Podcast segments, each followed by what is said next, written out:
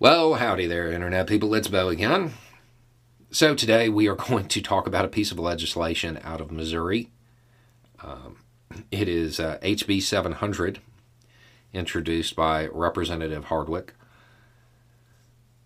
Before we get into this, um, everybody, if you can see me, uh, take a look at my hat. This isn't a joke, this isn't a piece of satire, this is real. Um, just something to point out ahead of time. Apparently, there are at least a few legislators in Missouri who are going to try to take on Cognito Inc. and Reagan, I guess.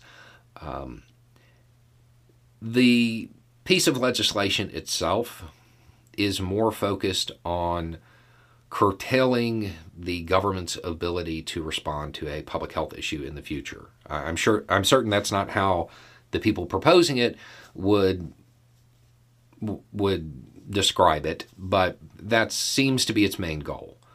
Um, and there are a whole lot of things in the bill that have legitimate public health concerns that hopefully will lead to it being defeated.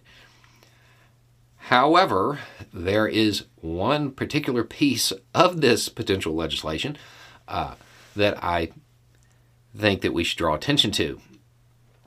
There is a prohibition on the introduction of mechanical or electronic devices under your skin via a vaccine.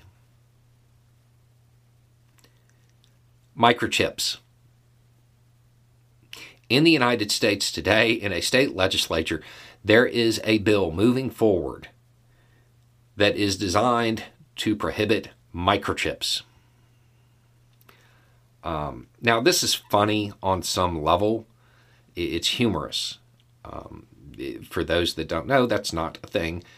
Um, but it's also actively harmful in a way that people may not see at first glance undoubtedly in the future, those of a conspiratorial mindset will absolutely point to this piece of legislation and say, look, they, whoever the they is to them, obviously have microchips because there in Missouri they tried to ban it.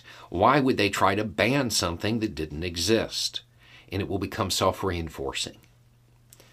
So while the obvious first reaction is, to laugh, um, there are downstream implications from this that are not good, that will continue to cause a problem. This is one of the the real issues when politicians play into an echo chamber and they try to cater to a small demographic that is highly energized they create a situation where their show legislation can actually cause real problems later. Um, now, keep in mind, this is probably not going to be the part of this particular legislation that gets the most pushback. Uh, I think most people are going to look at it and just kind of giggle, um, especially when you consider there are other portions of this that include like you know prohibiting public school districts from requiring certain kinds of vaccines and stuff like that. Stuff that has a much more immediate if you're struggling to lose weight you've probably heard about weight loss medications like Wegovy or Zepbound and you might be wondering if they're right for you. Meet PlushCare a leading telehealth provider with doctors who are there for you day and night to partner with you in your weight loss journey if you qualify, they can safely prescribe you medication from the comfort of your own home. To get started, visit plushcare.com slash weight loss. That's plushcare.com slash weight loss. Plushcare.com slash weight loss. um, implication when it comes to public health. But a piece of legislation that includes this is going to cause more vaccine hesitancy. It's going to cause more problems down the road um, now, there is some good news here.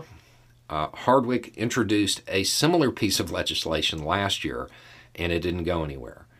And he has admitted that pretty much every lobbying group in the state is opposed to this legislation. Good for them. At the same time, because lobbying groups are opposed to it from those of a conspiratorial mindset, it will feed into the idea that big business is out to get them. Um, while your first reaction may be to laugh at this, it, it shows the desperate, desperate need for a lot of scientific literacy in the United States, a lot of education, um, and a a better understanding of well, a lot of things, but we definitely need more critical thinking when we're talking about media consumption, all of this. This piece of legislation shouldn't exist. Um, but here we are. And not just does it exist, it's the second time something like this has been proposed. So apparently, the failure of it passing the first time was not enough to dissuade some Missouri legislatures uh, legislators from supporting it. Um, because it is currently moving forward, though it is expected to ultimately be defeated. So, in the future, when you hear about people talking about how these things, these chips, they obviously have to exist because some state legislatures are trying to ban them, this is where it came from. This is where it came from.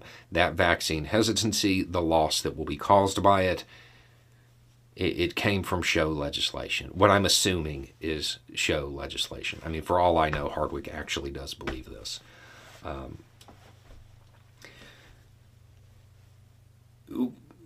we need better schools. Anyway, it's just a thought. Y'all have a good day.